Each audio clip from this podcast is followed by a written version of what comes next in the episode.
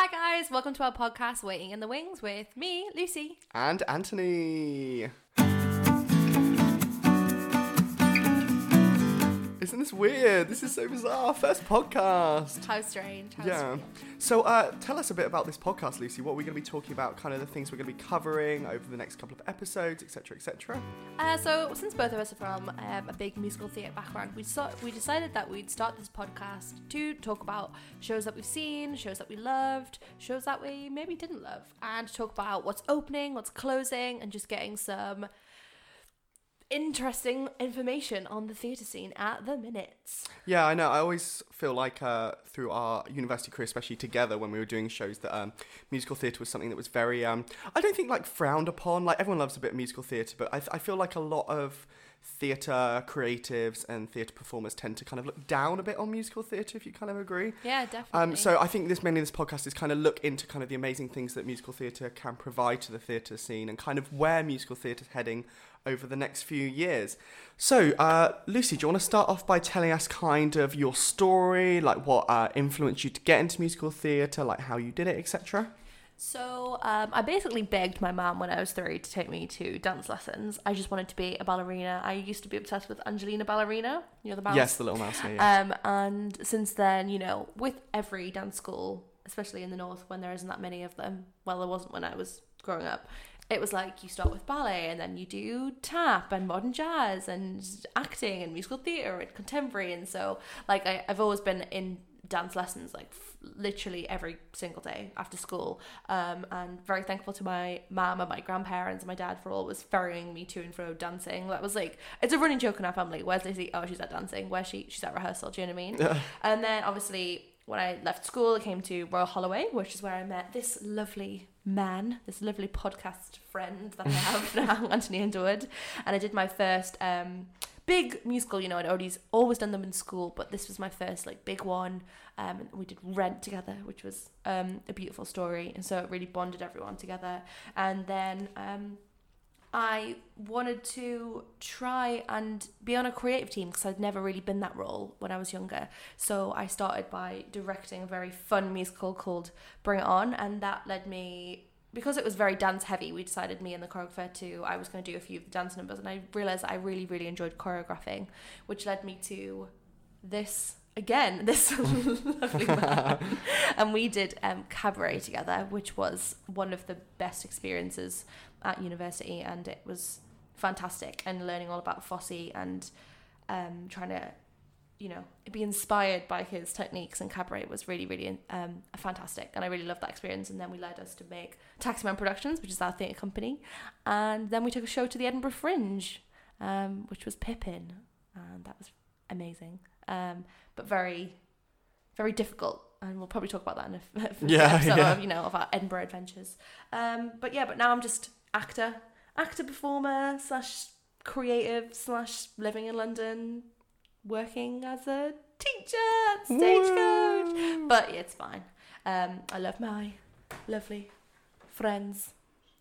So yeah, I'm Anthony. Um, I am from the south coast, Bournemouth. Um, I kind of been brought up kind of in the same way. I did a lot of dancing when I was younger, mainly ballet, um, a bit of modern. Ooh. Uh, you know the classic when your mum throws you into a, uh, a dance hall and says just dance and do. I was never much of a footballer myself, but um, yeah, I've always kind of been brought up with a very musical family. Like my nan, my mum were all very into musical theatre, so I've kind of been doing it my whole life. I did obviously the classic school productions, um, but as soon as I got to uni, I kind of hung up my performer's coat and kind Right. of took on uh, directing instead. Um, I was uh, lucky enough to uh, write a musical in my first year of uni, and from then on, I just kind of loved doing directing and kind of creating theatre. So that's kind of what um, I've been doing ever since. Um, so, what should we start off with then, Lucy? Kind of what what, what are we going to be talking about this week? So our uh, well, our first segment today is going to be called the Overture. with- Dun, dun, tune, tune, tune. Where we're going to be talking about um, shows that are opening, shows that are closing, um, just general happenings in the West End. So, actually, a lot has been happening this week um, in the old musical theatre world. Um, Tell me more, tell me more. So, oh, that was disgusting. I'll never do that again. So, uh, the first thing, obviously, we had the opening of Waitress, uh, which opened up in the Adelphi Theatre, I believe. Yeah. Um, which I'm very, very excited about. I can't wait for Waitress to come. Um, it's one of my favourite soundtracks, so I'm very excited for that. Only Fools and Horses, the musical. Yes, I've seen that has- advertised on the tube. Yeah, has also opened up this week, so I might go pop and see that one. I'm not much of a fan of Only Fools and Horses. I haven't really watched a lot. My mum is obsessed with Okay. it, especially the moment where Del Boy falls through the um the bar. Have you never seen that? No, I've you never- I've never watched absolutely need to watch that clip. He's basically Okay. trying to impress this girl, and this guy, the bartender, opens. You know how bars open, Yeah. and he like goes to lean on it, and he literally just Oh, falls. okay, yeah, I get you. It's so iconic. It's like the funniest thing. Yeah. Um, my mom, my mum showing me that clip when I was younger, and just thinking it was the funniest thing I've ever seen. Yeah, I'm interested to see kind of what it's like as a musical. Um, yeah, and the, the characters are so iconic. It'll be interesting to see Yeah. their interpretation of them. Especially as it's just taken over from the band and Heather's as well at Theatre Royal Haymarket. It's quite a different, quite a different show from uh, what it's done before. Yeah. Um, but anyways, yeah, those are what has opened this week. Um, we have some new announcements of shows that are going to be coming to the West End slash off West End recently. Sweet Charity's been announced at Donmar Warehouse, um, which is going to be directed by Josie Rourke. Cool. Um, she was the artistic director, obviously, of Donmar, and Yeah. she's doing it as like her closing big, like taking her final bow Her bon moment. voyage. Yeah, it's a bon voyage. Um, we've also got a new musical uh, that's called The View from The View Upstairs at the Soho Theatre, which is interesting. It's directed by uh, Jonathan Boyle, O'Boyle, who has done a lot of shows we've seen Pippin, Yeah. um, Aspects of Love, kind of all those ones. Um, this follows a guy called Wes, who's a young fashion designer who buys an abandoned space that was formerly a 70s gay bar burned down in a, an arson attack. So uh, that seems very interesting. I'll go pop and see that when it um, opens. But obviously, the big thing that we're all kind of talking about this week that's opening soon is the um, Les Miserables concert version. Interesting. Yeah, which will be featuring uh, Michael Ball as Javert, Alfie Boe as Jean Valjean. Obviously, everyone loves Alfie Boe as Jean Valjean. Yeah, iconic. Carrie Hope Fletcher as Fantine, which is interesting, and obviously Matt Lucas as Thénardier. Um, it'll be moving to the Gielgud Theatre, obviously taking over company. Um, and we'll be running for six weeks whilst the Queen's Theatre is being refurbished before then going back, but for a new version that's going to Yeah. be staged differently from the old version. Yeah, so there's been a lot of controversy around this new staging of Les Mis because obviously it is so iconic. Yeah. People go see Les Mis because of the revolve, because of the way it's staged. It's been, it's a bit like shows like Chicago. Yeah. It's never changed since it's opened, Yeah. the choreography and stuff like that. Um, the original Eponine actually started a petition to stop this from happening.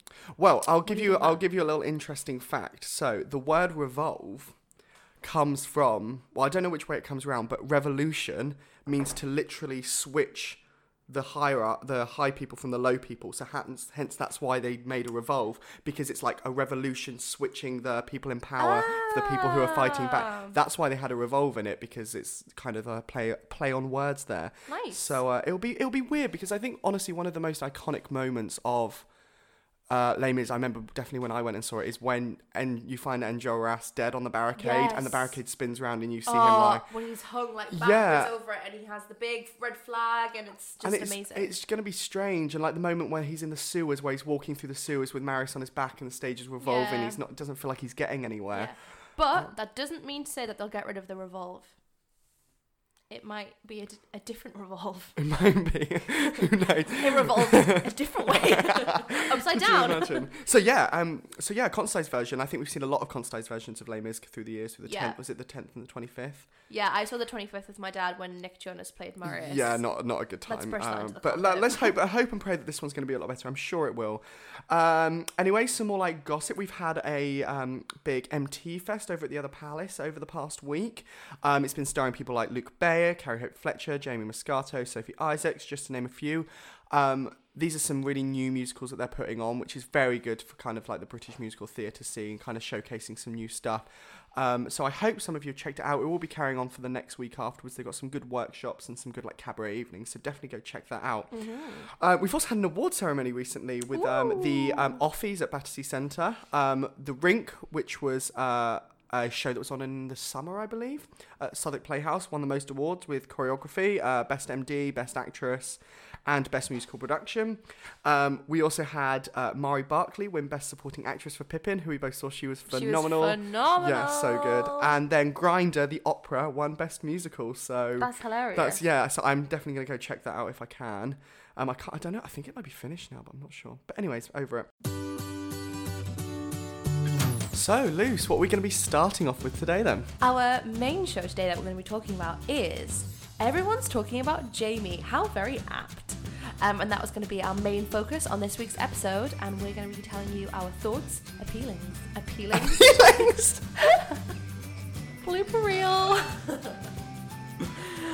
thoughts, feelings, and opinions on Everyone's talking about Jamie. So yeah, a couple of little facts about everyone's talking about Jamie. So um, it opened on the 13th of February in 2017 at the Crucible Theatre in Sheffield, um, but was then transferred over to the West End on the 6th of November 2017 as well. Uh, it went to the Apollo Theatre. Um, the musical is actually based on a documentary that was filmed a couple of years back uh, called Jamie Drag Queen at 16, which was about a boy in County Durham um, who wanted to wear a dress to prom and kind of about his struggles and how he deals with it with his family, his mum, his dad, and sort of his friends um, at the school as well. Um, now, this musical won a couple of awards, nothing like crazy big, but uh, it won some What's on Stage awards uh, for Best New Musical. Uh, John McCrae won Best Actor, and then Lucy Shorthouse, who plays uh, Pretty Pasha, uh, got Best Supporting Actress. How amazing. Yeah. Um, so, yeah, what do you think overall about this musical, Luce? Your opinions? So when I went to see it, it was a. I didn't know much about. Everyone's talking about Jamie. Um, I hadn't actually seen the documentary before going to see the musical. It's only after, since I've decided to do this podcast, that I decided to watch the documentary. Um, it is a very universal topic. It is a bigger picture story. is how do young people fit into the world? It goes beyond gender and sexuality. It is really, you know, the show opens with a new chapter for all these kids in year 11, and they are going out into the world um, to try and discover who they want to be when they're older, which I think is something that everyone identifies with. Everyone who sees Yeah, this musical will understand that struggle, especially when you're in 16, you're getting told what you want to do when you're at university, what you want to be when you're older. And it's these decisions that like carry us through our lives.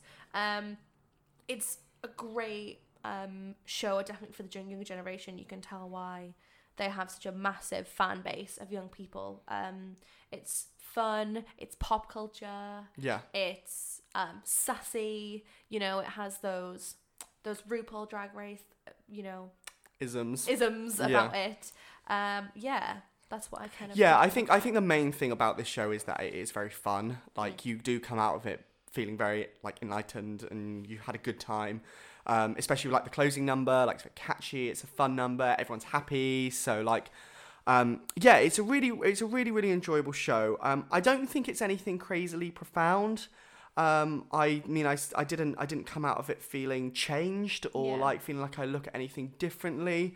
Um, because I think I think for me, I've seen a lot of shows about LGBT identity been done before, Mm-hmm. and I don't feel like everyone's talking about Jamie does anything different than what I've seen on television or film or any or any other platforms before. Yeah. Um, I mean, don't get me wrong; it does have its really good emotional moments, and like when we speak more about the actual story itself, there are some really, really good points.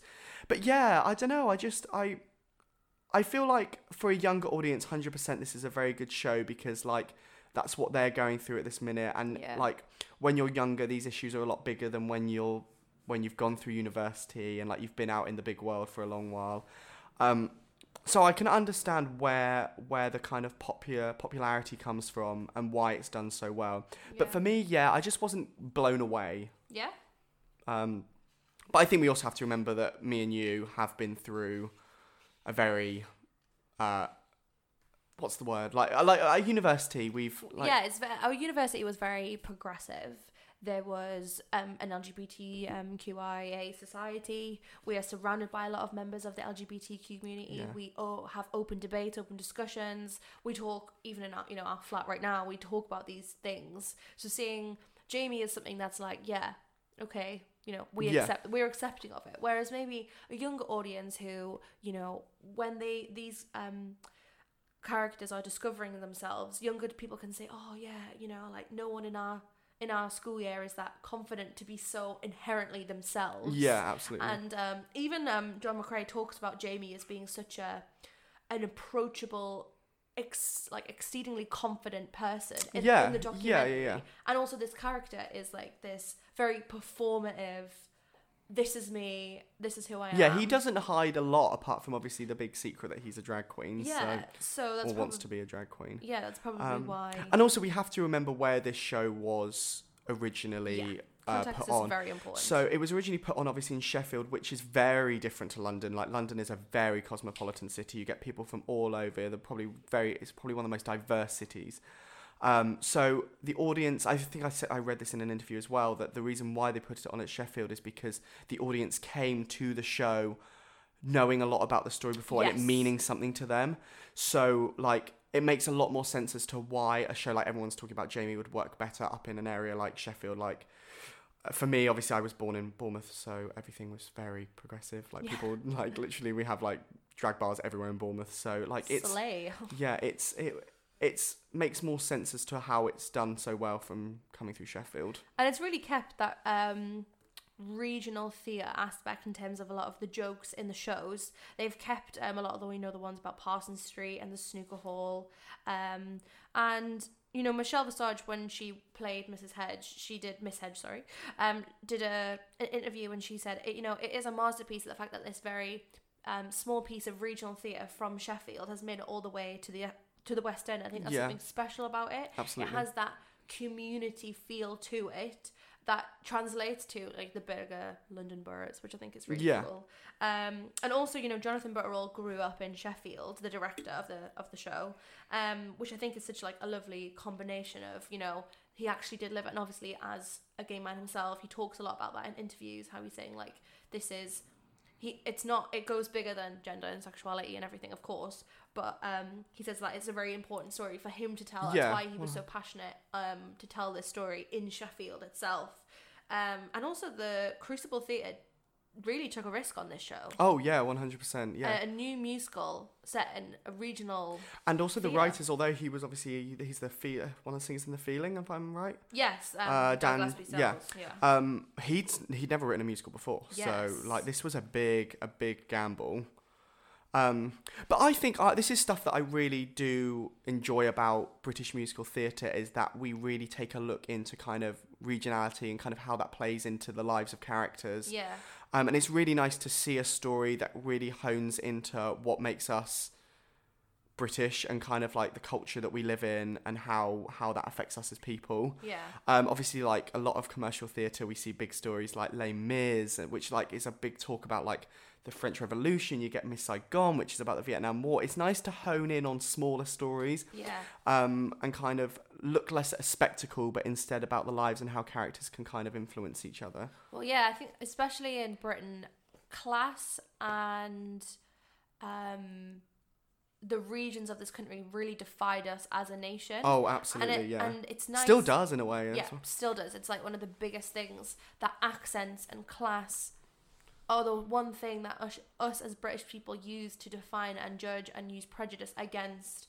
You know, the fact that Jamie is a working class lad born in Sheffield, his dad through just the musical is obviously working class. You know, they talk a lot about like his mum can't afford money. Can't afford money. Can't afford, Can't afford money. can't afford None of us can afford None money. of us can afford money. Um, can't afford um, to buy him the shoes, and she saves up. And I think it's Yeah. a lovely moment where Jamie can tell just how much his mum supports his dream. The fact that she has bought these shoes. Yeah. That, and I'm sure that Jamie shoes, apparently, aren't they? They're that his- Louboutins. I can't remember. I can't remember. I, I, can't think Miss Hedge has the Jimmy Choo. Oh, maybe Uh, they both have Jimmy Choos. Oh, I, can't, remember. remember. Irrelevant anyway. Well, the you know, it's like a massive Yeah. thing that that they and that in itself, that Jamie is a working class lad, is, you know, you can't you can't be. I remember seeing an interview with the, the guy who plays the dad, and he said, you know, you can't be working class and and gay. You can't be, wor- Yes, working class yeah, and yeah, yeah.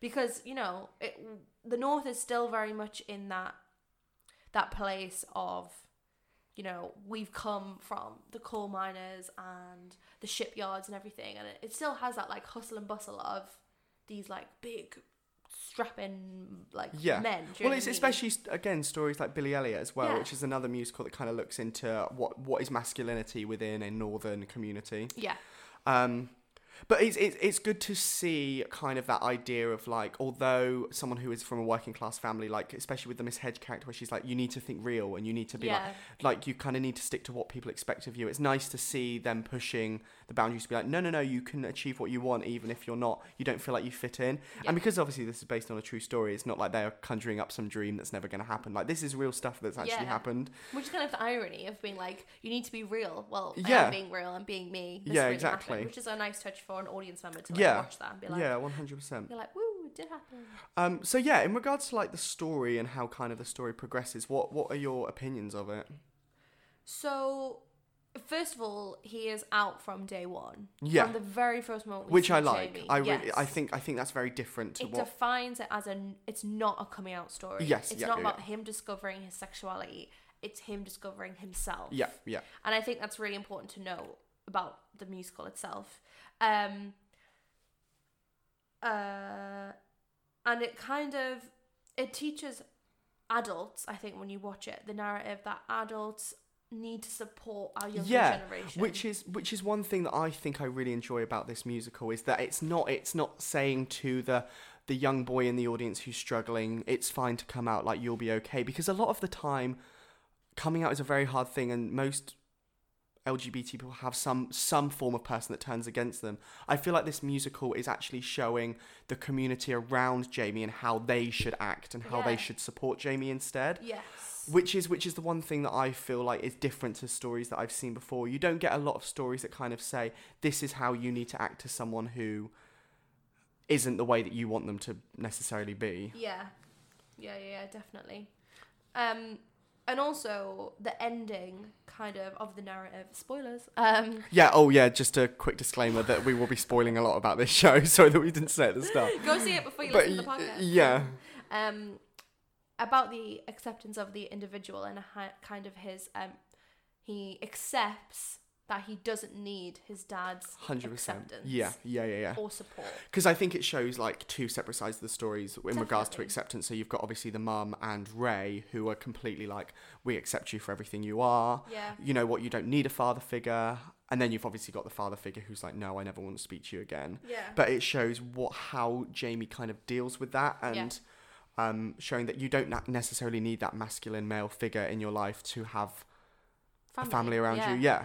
Yeah, Um, and also it shows that Jamie's dad is dealing with his own insecurity. Yeah, 100%. Fear is closely, you know, um, paired with this kind of like topic of like hatred and it's it's fear that channels Jamie's dad. He's scared about yeah. Jamie being this effeminate boy in school because he's scared of what people are going to say about him. uh, Yeah, like yes, his yeah, dad. yeah. Jamie isn't scared about words because you know there's the whole scene where um, the bully caught the bully in the, in the story. Um, Uh, Dean Paxton. Dean Paxton, he says, "Oh, you're you're you're gay, you're gay, you're gay," and Jamie was like, "I am gay. I call myself gay. Therefore, you using gay as an insult isn't insulting to Yeah, me." 100%. He like reclaims that word, which I think is a really really nice, um, a nice scene. Um, and speaking of like the narrative in terms of the language that they use, is showing us that like the young people are paving the way for like new words like queer and gay like five six years ago i f- still feel like the word queer was in this area there's a stigma around it Yeah. you know i mean whereas like the community is really bonded together and they've kind of some people really want to reclaim that word as something that they self self profess self profess um and be like yeah i'm queer get over it do you know what i mean yeah. um which i think is really nice Yeah. reclaiming of that word gay and he's like no. I think it's really interesting as well because obviously this is a real story, and I was when I was watching the documentary, like it sticks very true to the documentary. Like there's even certain parts where they're like using exactly the same lines, like uh, the line that Ray says where it goes, "It really boils my piss." yeah Um, is actually in the documentary when the Ray comes in about the meeting with the head teacher. Um, and it's it's really cool to see a story literally translated onto stage. Now, obviously, I understand that they've added a few little qualms, but I personally don't feel like they even needed to. yeah Like, I know there's a lot added with the father storyline and obviously the Hugo storyline, which I personally just didn't even feel like needed to be there. yeah Um, but because it's a weird one, like when it comes to telling, retelling a story, how far do we feel we can go before it kind of makes it a bit more of like a romanticized version of the truth? yeah Um, like I understand they kind of needed to flesh out the father storyline a bit more, just because the father doesn't even appear in the documentary. Like you don't see him. Yeah, it's just like, have you, Um, has he your spot? Have you spoken to your father? No, I haven't spoken to him last week. Yeah. And in that in itself is such a poignant moment of the documentary because he's saying, yeah, but you don't need to go Yeah. and interview him. You don't need to speak to him because it's not his story. It's my story. And yeah, I feel like they shine a bit too much light on the father in the show. Mm. Like I, I obviously didn't care about the father, and he appeared in the last number, which I thought was a bit weird in general, anyways. Um,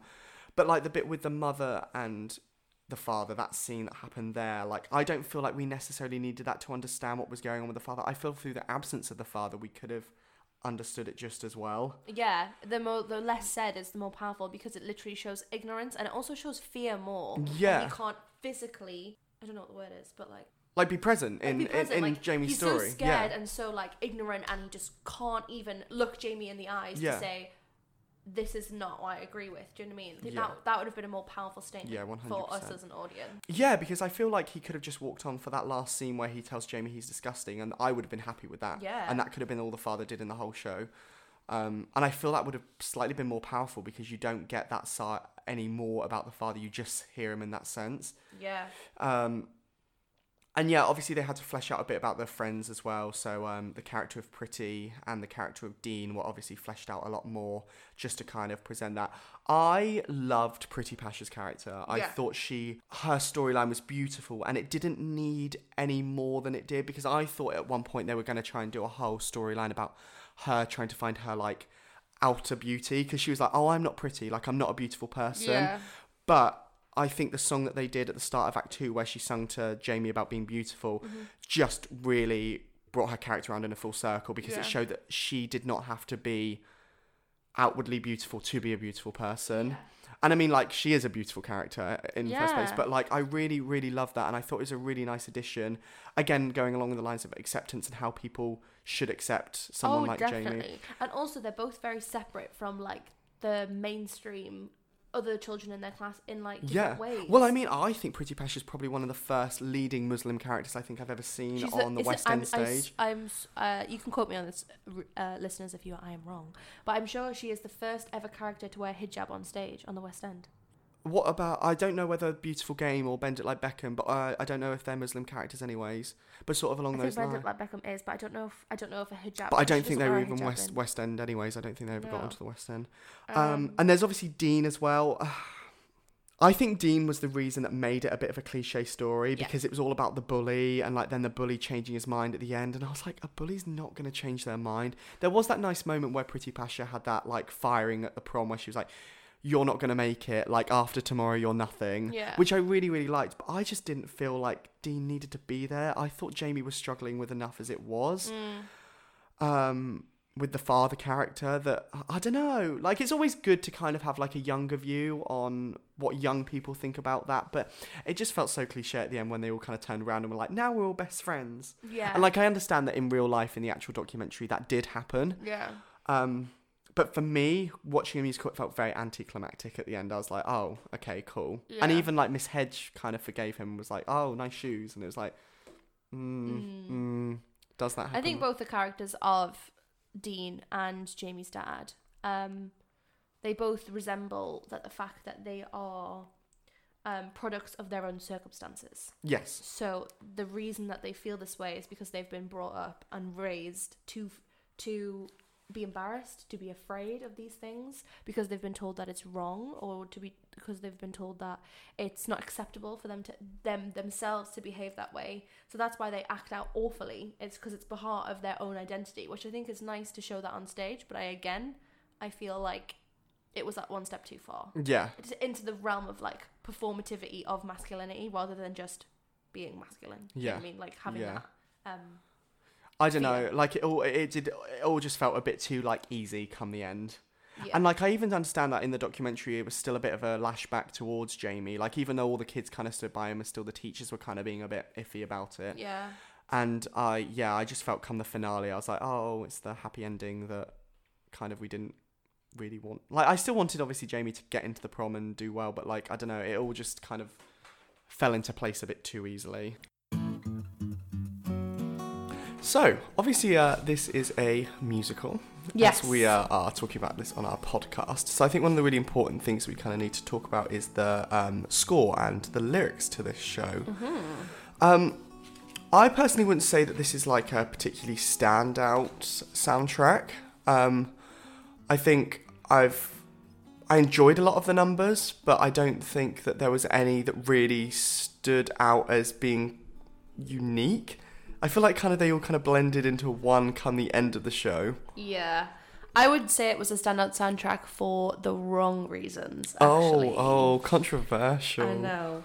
Um, and you can so tell that obviously Dan Gillespie Sells and Tom MacRae have grown up in the world of pop music and uh, started in the music industry rather than theatre. So obviously, in his biography on the website and also in the program, it cites a lot of contemporary artists. You know, he's a member of the Feeling.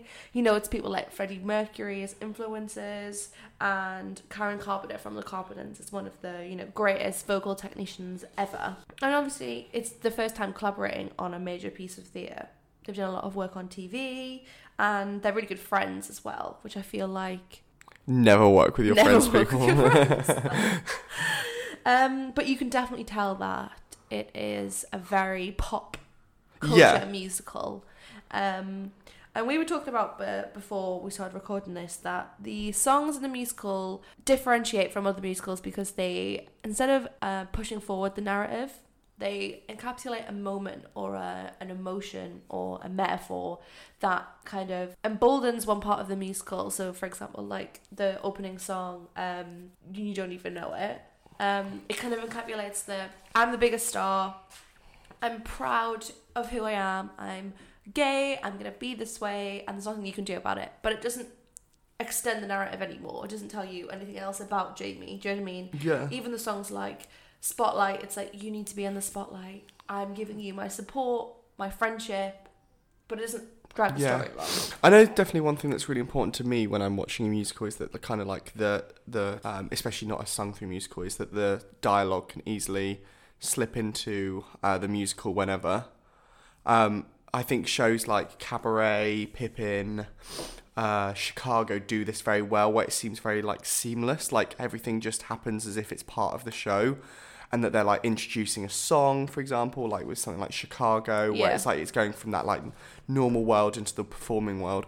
I felt with Jamie that it was really just disjointed in a way that like you'd be speaking through a dialogue and then suddenly like the beat would kick in and they'd be singing a song and it would kind of take me a bit off guard like oh we're, we're now in a song um and I really I really appreciate writers who can kind of incorporate how a song goes into a story and kind of how it's so fluid instead of being like now we're in a musical you know? I feel like it makes it a lot more cliche when you kind of have that moment of like we're speaking about something. Oh here's the thing i'm sad about. Bam i'm going to sing about it. There were some really good songs in the moment. I um, point out songs like it means beautiful which is sung by Pritti in the second act was a really lovely song and same with Your Man, Your Boy, which was sung by Jamie and his mum in the second act as well. I think those two were probably the standout numbers for me. Um, but apart from that, I feel like the opening and closing numbers of both acts really just kind of became one. They blended into one. I don't really remember a lot of those numbers to be fair like obviously everyone knows the iconic and you don't even know it and sometimes people know a lot about the everyone's talking about Jamie's song but really they all just kind of had the same sort of beat behind them and didn't really provide anything different from what I was kind of expecting. Definitely, definitely. So it's interesting when we think go, going back to your first question, like why is it a musical and not a Yeah, like why play. why is yeah. Why has he chosen to include these musical numbers um, and dance breaks and dancing? So um, obviously, I, in an interview with Dan Gillespie Sells, he was like, "Oh, a musical is a bloody good night out." You know what I mean? It's something that like Michelle Visage when she's interviewing, you know, musicals musical is something that, that should make you feel. Um, and I think to JB, like those those kind of characters and his journey kind of go hand in hand. You know, like music's a form of self expression. It's like who you are, like the words that you're singing, and because the songs all kind of encapsulate these emotions, these feelings, it seems very it's hand hand in hand. Like Jamie and singing, like you wouldn't expect him not to sing. do you know what I Yeah. I think it's one of those where, because I'm going back to you saying that it's like a big night out, that kind of is going along the same lines of stuff like Mamma Mia. You know, everyone's like, let's go have a fun night out at the theatre. And especially with the podcast that we're talking about this, where we're kind of talking critically about musical theatre and what musical theatre is providing to us in the West End today. Should these type of musicals be prominent in the West End? Do you feel like these shows that kind of are just providing a fun time instead of like giving us messages and telling us things that we should kind of be taking with us in our daily life. What what are your kind of opinions on on that? Because for people that know me, everyone knows that I shows like um, Grease and Bring It On, and are just ones that I'm like, okay, cute, but I don't feel like they have their place in the West End. Yeah. So yeah, what's what do you kind of think about? Well, I think commercially, Mamma Mia and shows like everyone's talking about Jamie, and the fact that they're very, um, you're fed the story, you're kind of fed the narrative, you understand what's going on. It doesn't take a lot for you to think about it. You know what I mean? Like you know what's going on, you know the characters, you can kind of see the story unraveling. It's very easy listening. It's not challenging you um, in any way. Obviously, like Jamie has moments that are a bit unconventional, you know, with the fact that he wants to be a drag queen. Um, but it's still nothing shocking, do you know what I mean? It's not on the same caliber as musicals like Cabaret or even Chicago. You know, the stakes aren't very high. Yeah. It's a very normalized, like kind of like pedestrianized musical. But I think they are important in the fact that they They bring in audiences. they bring an audience. I think I think it's it is very important that there's a sort of balance that's struck within the West End that we are able to provide people who rarely ever go to the theatre who aren't going to come and see a very emotionally driven show Yeah. because I mean above and all with musical theatre it's a form of escapism I think and people come to kind of have a good night and I think as long as that sort of those big productions, the big commercial productions like Mamma Mia, let's say, and like Book of Mormon, even though Book of Mormon I think has its very like intelligent um, points to it, I think they are giving those new people to theatre the opportunity to be like, this is such an amazing form of art. Yeah. So then they're ex- able to explore it a bit more themselves. Like I know for a fact that when I started listening to musical theatre, I started off with stuff like Joseph and uh, what else, like We Will Rock You, and all those type of fun-loving musicals. And without them, I don't think I would have got into the more kind of nitty-gritty stuff like obviously Cabaret and Yeah. uh, ones more along that caliber, which really explore some really deep and um, provoking kind of uh, narratives.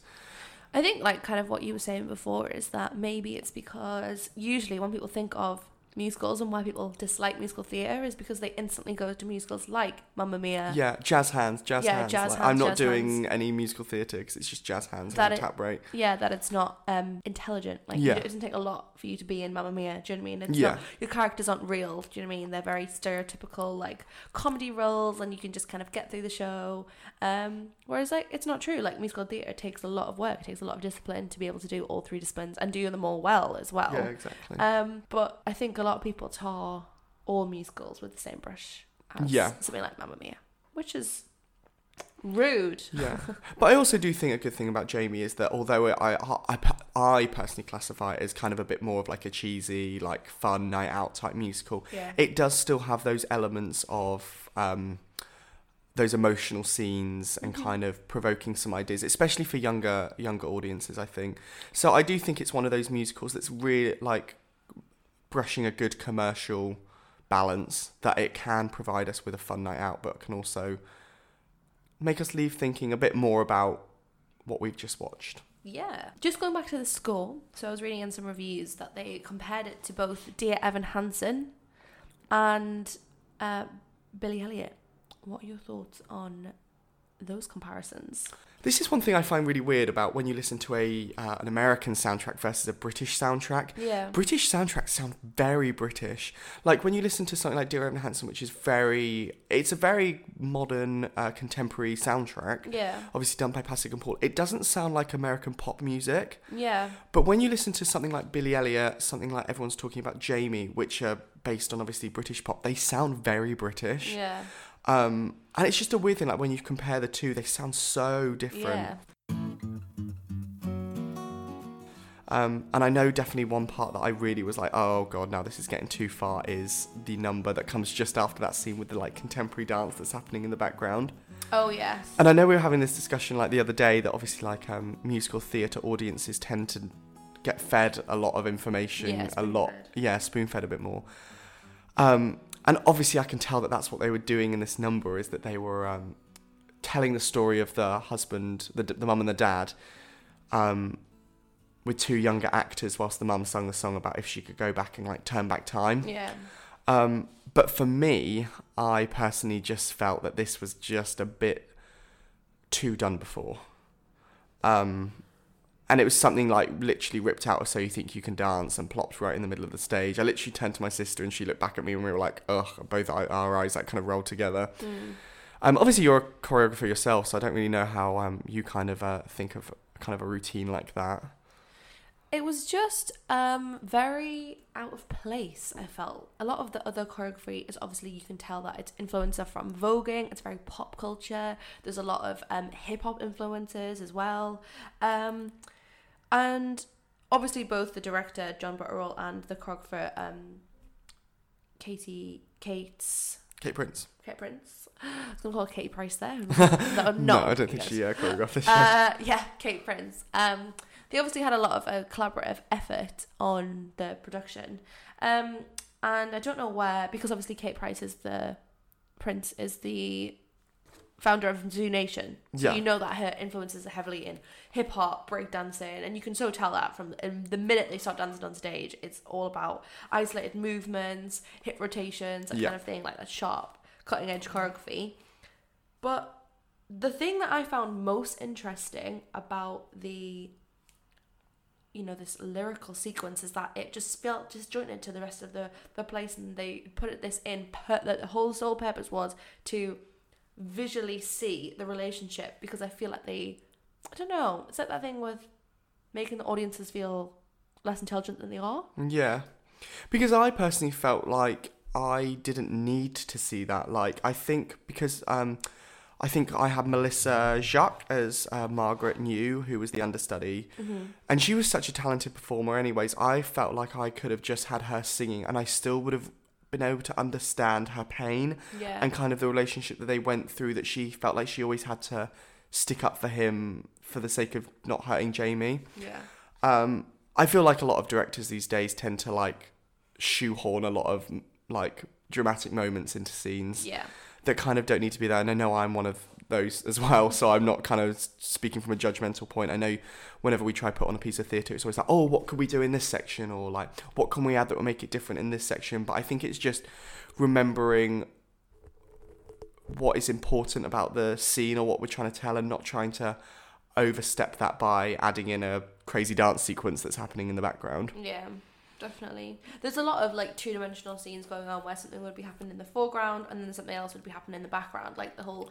um the cup song kind of montage in the Yes, song. yeah, yeah, in um, Spotlight. Spotlight. Yeah. Um, which obviously is interesting for the performers, and they add these beautiful harmonies to like a lot of the songs. Yeah, it did add, add quite a like cool little beat to it. Yeah, um, But I, I, I think again, again, pop culture. Yeah, and like immediately my mind was just drawn to the cup song from Pitch Perfect. Like Yeah. I wasn't there like, oh, this has got a really cool like jazzy beat to it. Like I feel like we were really like adding something to the scene. I was literally like, oh, like when's Anna Kendrick gonna walk out? You Yeah. know, like it, it didn't it didn't feel like it was part of what was Yeah, happening. It felt it was like, oh, this is such a good reference to make. Let's do it. Let's do Yeah. the cup song because we're in that time frame. It was made in 2017. That's what the buzz was around. Do you know what I mean? Like, Yeah, yeah, yeah.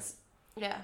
Um, what I found the most professional one of the parts of the shows is the intricate choreography around the desks and the set pieces. The way things yeah. flowed was just it was meticulous. There Yeah. was no no faults. I didn't see anything like the set in, in general and around the choreography. Like in um, and you don't even know it. That was what I was most drawn to. Yeah. Was the fact that these desks moved in and out. They made a catwalk. They made two stages where Miss Yeah. Hedge were dancing, and it was you didn't even notice the changes, which I Yeah. thought was so beautiful. I mean, apart from the loud banging when they were shoving the chairs under, um, oh yeah. Uh, it was. I loved the desks. I thought they were a really cool addition. They because they became a fen- uh, wall at one wall, point, yeah. and I, I felt like it was such a little good uh, piece of set to have for the show that could kind of transform into like anything. Transformative blocks. Transformative blocks. Everyone loves a transformative block. Because I think another another thing that is very weird about the story, and I'm just going to talk more about the story again. Um, so Jamie wants to be a drag queen, and the whole time we're like, we want to see him perform as a drag queen. But you get to the end of the second oh act, and instead of seeing him as a drag queen, this big sheet drops down, and you see a big projection of him mm-hmm. walking out onto the stage. And like this was like it was very cool to see because I was like that's so different. Again, it didn't necessarily fit into the story because it didn't pop up again. Yeah. But would you have preferred to have seen Jamie come on as a drag queen himself? Or did you like that projection element? I quite like the projection because it ma- it for me it read that that is Jamie's performative self and that isn't the end goal for Jamie. okay, yeah. So obviously Jamie at the end of Act Two, what compared to the end of Act One, we see at end of Act One he's me me me in this big, non-realistic, you know, larger than life projection Yeah. of himself, and then when we see him at the prom, he's stripped back. Do you know what I mean? He's Yeah. not loud. He's got wearing a simple white dress with these simple earrings. You know, he's got no wig on. He's like himself, but he's just yeah, like he's living for himself and Yeah. not for other people. Whereas like a drag performer is very It's a like big yeah performance, yeah. And you know, like um, the guy, uh, Hugo. Hugo. Um, you know, he doesn't need to be fearless. You know, people are going to come at you negatively. You need to be louder than life Yeah. to combat all of this negative and hatred energy. Whereas at the end, I think it's really apt that Jamie's like, no, I'm just, I'm just me. I just want to wear a dress to prom because Yeah. this is like, what, what's inside of me, my intrinsic self. Like, Yeah. it's not this massive big performance. It's this very stripped back version of, Yeah. which is quite nice, I think. Um, yeah, and another another song I found a bit weird was Work of Art. There's this scene where Jamie is doing his eyebrows in the bathroom, but obviously Yeah. they're hideous because he's never done them before. And Miss Hedge catches them and she's like, Jamie, you're a work of art, you've got to perform her on the stage. And it's literally like she is grabbing Jamie and being like, I'm going to embarrass you in front of the whole school. And it's just this weird moment where she cra- breaks out into this like techno pop Vogue moment. Yeah, and it's just weird. And like, I like this song once Jamie's like, I'm no, I'm gonna embrace Yeah. my um my performative self, and I'm gonna uh kind of like show you guys what I've got instead of be this like hidden character. Yeah. But all up to that point, I'm just like, what is going on? It felt like like a weird nightmare sequence. Like, do you think that was meant to be real? Do you think it wasn't? Because like It Miss was kind of like a dream sequence. but yeah, like a nightmare, Yeah, like, like that turned nightmare. into a dream come the end. Because like Miss Hedge was just this like horrific, like Yeah. she's like, "You've got to go out there, Jamie. You're a work of art. You It was, can't like be." the, it was the fact that Jamie just looked horrend- uh, like horrified, and like it was such an awful act. What, but she just has such a flawed character because she's neither supporting Jamie and she's neither fully against Jamie. Yeah, and they also try and do this weird thing where they try and touch on her when she's on the phone to that guy, and she's like, "Will I see you this Friday?" And he doesn't reply, and then oh, she's like, "She's like, okay," and puts it down, like, "Oh, oh, like I can know what you're trying to do, but that's just so bad." Like they were trying to give her like this like backstory that she could never feel loved herself, so hence why she's like, got to keep it real to other people. I was like, "Oh, this is awful. I hate it." There's enough conflict, Conflict, with, with yeah. the father and with Dean Paxton as well. Like out of those three characters that are providing this kind of like stopping blockage, blockade thing Yeah. for Jamie. So that's the father, Dean Paxton, and Miss Hedge. I don't think Miss Hedge needs to be there. I think I think if you put Miss Hedge's character with the father Mm. to be like you need to keep it real, it would have worked fine. Yeah. And uh, because it was such a iconic person as Michelle Visage, like a huge icon in the LGBTQI community. Especially in the drag community. yeah, like, and I was like, just big. expecting so much, and also she wore the highest heels, and then watching clips of like old shows, Miss Hedge did not wear those high heels. I was like, Michelle, you can't even walk in them, babes. Like, I just felt so scared when she got up on the um on the big catwalk to do her um solo, and I was like, if you fall, I'm gonna watch the death of Michelle Visage with my own eyes. It's just awful. Um, Yeah. Um, like obviously Michelle did such a good job, anyways. Like she. She just has this presence about She her. So, has- like genuinely, I think she could do the worst thing ever, and just it still be amazing because she's Michelle True. Visage. true, true, true. Um, yeah, it was just kind of like a weird, a weird character. Like she only had four scenes as well. Like you know, I just felt like if if they wanted to do something with the characters, they should have either done way less or they should have done way more. Um, it just it was a weird, awkward middle ground where you didn't really know where she kind of stood. Definitely, definitely. Um, so going back to the original um, production in Sheffield, Um, jo- Jonathan Butterell talks a lot about the fact that the whole creative team, so Dan Gillespie Sells, Jonathan Butterell, and Tom MacRae, went into a lot of um, schools in Sheffield. Obviously, because Yeah. you're taking it out of that very regional place of County Durham and you're putting it in Sheffield, which is a different place for anyone who's in the South. it is not the same. What? um, so it's, uh, they have different, very different values. And I was talking to my mum about this yesterday on the phone, and she was saying, you know, the working class and you know the closing of the coal mine, which obviously Billy Elliot obviously is more about, and Jamie doesn't really touch on that. But it's that work, working class mentality is still things are discussed in pubs at the minute, um, and so this level of um, diversity, like in the school of Jamie going to prom and dress, obviously is something that you need to talk about. And it was really nice to hear that they went into actual schools, some working class schools, some affluent schools, and they just discussed the issue if someone in your year decided to go to prom and dress. yeah. And then they talked about the differences between the, the different levels of class in the schools, you know. Um, he didn't specifically say which school said what, but they they were saying that they knew that they wanted to tell the story from what the kids had said because they were discussing stuff like, oh well, we already have gender neutral toilets, so Yeah. we wouldn't see that as an issue, or um, well, you know, we're encouraged to do whatever we want in school. We don't have to wear, you know, trousers for boys, skirts for girls. Um, and he was like, it's because gender in schools is changing, and the story has already been playing out in schools across the country. Yeah, well, it's one of those things of like because the documentary was filmed a while back, 2011. 2011. Yeah, Yeah. Um, yeah. so much has changed in regards to gender and sexuality Mm. itself. So it's good that they did go back to schools to kind of try and get where, like, gauge where people's heads are at now because like a story like this could have really flopped if they had done it how hmm. people would have thought five years ago because you would have got people in london going to see the show being like this is so backwards you know Yeah. like it could have it could have gone badly wrong and like especially with stuff like rupaul's drag race that's happening at the minute and the growth and kind of how that's become part of the mainstream like people are thinking a lot differently about how they view drag performances but also like gender identity Yeah. so um, it's really interesting that they they relied so heavily on the teens to kind of tell the story now Definitely. which i really really like Yeah. Um, right. Well, I'm gonna give you some comments for some reviews. You're Go gonna it. tell me what Go you for it. think. So, okay.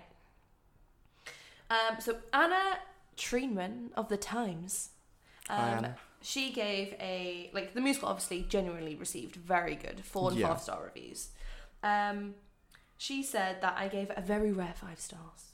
The moment that it ended, the entire audience rose up as one, and I think that impact has, uh, for the same reason that Dear Evan Hansen, that the music that just cleaned up the Tony Awards is such a success. This uh, is a hit material and deserves its sa- chance to strut its stuff, and now it's got it. So she compared the success to Dear Evan Hansen yeah um, because it, it makes the audience rise up as one. It builds Yeah. a community. And I will add this point now, which is something that I feel like the musical theatre industry is evolving into, is that we should not underestimate fan bases of shows. Mm. Like, oh my god, the amount of times that I'm flicking through my Instagram or I'm flicking through my Twitter and there's these like young 14, 15 year olds that have created all these fan pages for these music. So much marketing is driven off of young fan pages and young fan bases really pushing the show out into people that they know. Yeah. And I think, especially with a show like Jamie, which grips so many young people, I feel like they've really rallied behind this, same as how they did with Heathers. Yeah. And same as obviously like with Dear Evan Hansen, like people are really identifying with this story and really through social media creating a base of friends in a way that they can all kind of chat to the, about the show with, you know? Definitely. definitely. And. I feel like honestly, for producers out there at the minute, if you can really grab those audiences, like you've got a winning show. Like they are the word of mouth these days. Yeah. Like shows are relying on their young people to really push their ticket sales. And also, if you're, and this is a pressure on the cast as well, if you're disrespectful to your fans at stage door or if you're disrespectful, Absolutely. you know, on social media, your fans will come for you and Yeah. they're so fiercely protective. And Oh, that was fe- they are fierce. in yeah. in the audience. It was so. It was so clear that there was a lot of people there that were there because they loved the show. They Yeah. laughed at every joke. They were whooping, cheering. I mean, we both saw it in the ending weeks So yeah, and I saw Luke the first Luke cast. Bayer's last performance, and obviously Luke Bayer's got a very big fan base. Yeah. And I swear to God, he had to shush the audience about ten times at the end of the show because no, they just weren't stopping. because they just Love love, him, yeah. Like, and it's love. It's Yeah. fierce. It's fierce. Okay, so this is the one that I really, really agree with, and I think it'll close our thoughts and feelings on Jamie, Yeah. unless you have anything else No, no, no, I'm all to good. say. Um, so Dominic Cavendish, in his four-star review in the Daily Telegraph, um, says, "I can't think of a musical that has sent me spinning right round like a record baby, ha ha ha." Uh, pun intended. um, quite as much as this funny, outrageous, touching, oh my word, PC flag waving show. Uh, the show sends you out in a feel good bubble of happiness. Think too much about it though, and the bubble gets pricked. Which I honestly think that that sums up my feelings. And the, I just love the fact that he used a metaphor, which is obviously Jamie. Everyone's talking about Jamie. Is full of metaphors, especially with all their songs and their feelings. And it is true. You go out and you are on this like high, like it's Yeah. such a, a celebratory end of the show. You know, especially with that door slam. It's like yes, and we've broken through. I don't know. You just you just feel very Yeah. like, uplifted. And then uh, on the way home, when I was like really thinking about, it, I was like, actually, this, Yeah. this, and this, and It's then it's the difference between me and my sister because we both saw it together. Like obviously because I knew we were doing a podcast on the episode. Like I was really digging into it, being like, oh god, oh god, this this. bit's awful. But like I saw my sister literally yesterday, and she was like, I'm still in love with the show, and like she doesn't really think or talk much about musical theatre. She just watches it and watches for what it is. And I completely agree with that. Like you know, I think. It's a great show, and you come up feeling really uplifted and feeling like you want to change the world and that you want to do things differently. And it's not until you kind of sit back and be like, "Oh, actually, about Yeah. this, about this, about this. That it comes a bit like weirder. Yeah. Wow, is that that's is this the end of our first episode? I think it might be actually. How anyway. exciting! So our final segment is called our lovely curtain call. This is kind of where we sum up everything we've been talking about, kind of talk about our stars of the show, and give it our final rating. So, Luce, who was the star of your show? Who was your favourite? My star was actually um, Ray, who was played by Shobna Gultari. Gulati? Gulati. Sorry, I we butchered that. um, she was in Coronation Street and she was Dev's wife. She's called Sonia. So it was really, um, Sunita actually, maybe. I can't remember. But she was really good in the Coronation Street. And then I saw her and I was like, oh, it's going to be so weird to get past that soap opera acting. But she really, She was really, really good. really real. And also, when we were speaking about the comedy being a bit off, like I thought that Ray, She, she was, yeah, it. she nailed it. Like She really did nail nailed it. And then it was so nice to see how relatable she was to the actual documentary. Literal lines that she delivered were just so fun and just Yeah. real. She was just real. Yeah, like, I keep repeating that, but but like in comparison to a lot of the other other characters, which felt very stereotypical, she was very down to earth. yeah, you just knew her. You knew that was that woman that lived at the end of the street. Yeah, she yeah. Everyone's You've always seen her at the laundrette. Yeah, like, and she's always just lovely and Yeah. supportive, and it didn't matter what you would do. She'd always be like, "Oh, I'm sure you'll get into uni," or "I'm sure you'll do this." Like she always was that uplifting spirit. Like everyone needs a Ray in their life. Yeah. everyone should have a Ray, and I thought that's why she was just beautiful. Even though her singing was, yeah, I was like, I'll scoop that under the carpet. you can't you can't be winners at everything. No, exactly. Um, who was your? Uh, so mine by far was Lucy Shorthouse, who played Pritti Pasha. Um, I think I believe she won an award for this. Yes, supporting was actress. um, yeah. I just thought her her singing voice was so interesting because it was wasn't musical theatre. Yeah. It was very poppy, but I really, really liked it. And she had such a beautiful character. And I felt like it was really, really nice to see a character finally like this portrayed on uh, a West End stage Mm. instead of a sort of blonde, white ingenue character that's kind of the best friend. So I'm, re- I'm really glad that I got to see Lucy play this role. Um, so final, uh, final little thought. Since we are calling our podcast "Wing and the Wings," we've decided to rate all of our shows in beautiful feathers. Whoop, whoop, whoop. Whoop, whoop, whoop. So, how many feathers would you give this production, Anthony Underwood? And I'm guessing we're going out of five. Yes. Yeah. Um, so no, 100. So I'm going to be picky, and you'll see that I'll be picky for the rest of this podcast. Is that I'm going to give this a three feathers. Three feathers. Three feathers, yeah. Okay. Um, give me one sentence of explanation. So I think this is a fun It's a show, fun but show. doesn't particularly change any of my ideas about anything. So Cool. that's why it's getting a three. Cool. Well, I thought I was going to be picky. She's gonna give it a Um, five. I'm gonna 20 stars. 20 feathers, should I say, actually. I'm going to give it three and a half feathers. Okay. Okay. Um, because I do think that it is a very relatable musical. Yep. It's a universal story. Everyone's been in that um, crossroad. Everyone's been through that. Who am I going to be when I'm older? And I think it's a really important story to tell. And the fans obviously love it.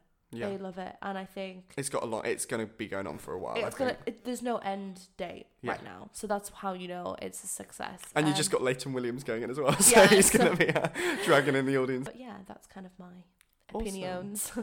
Um, so uh, where can people find you on social media, Luce? Have you got some? Uh, yeah, you can follow my Instagram page, Lucy Helen Performing Arts, or you can head over to our theatre company. yeah, you can. Um, so we have a theatre company called Taxi Man Productions, and we're going to be posting on there um, when our podcast comes out, which hopefully is going to be at Friday nights, seven thirty p.m.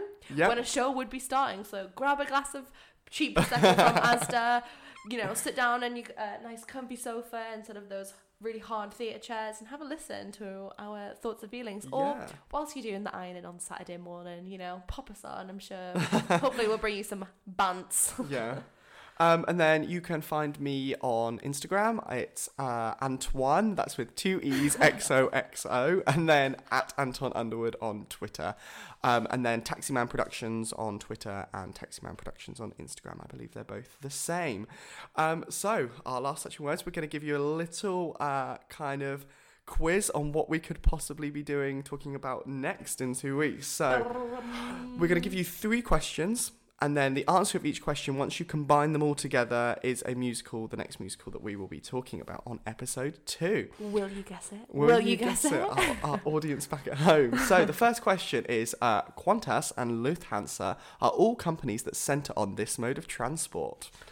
Dun, dun, dun. Dun, dun, what could it be? Second question. Uh, the country this musical is set in is known for its chips, cheese, and gravy dish. Oh, And then the last question is one of this musical stars came fourth in a well known BBC singing competition. interesting. So I wonder what it could be. Obviously, we both know it, so I can't even question Luce about what it could be. But thank you for joining us on our first podcast. We hope you enjoyed it. And uh, we hope to that you tune in next time. We'll be looking forward to it. See you next week, guys. Bye. Bye.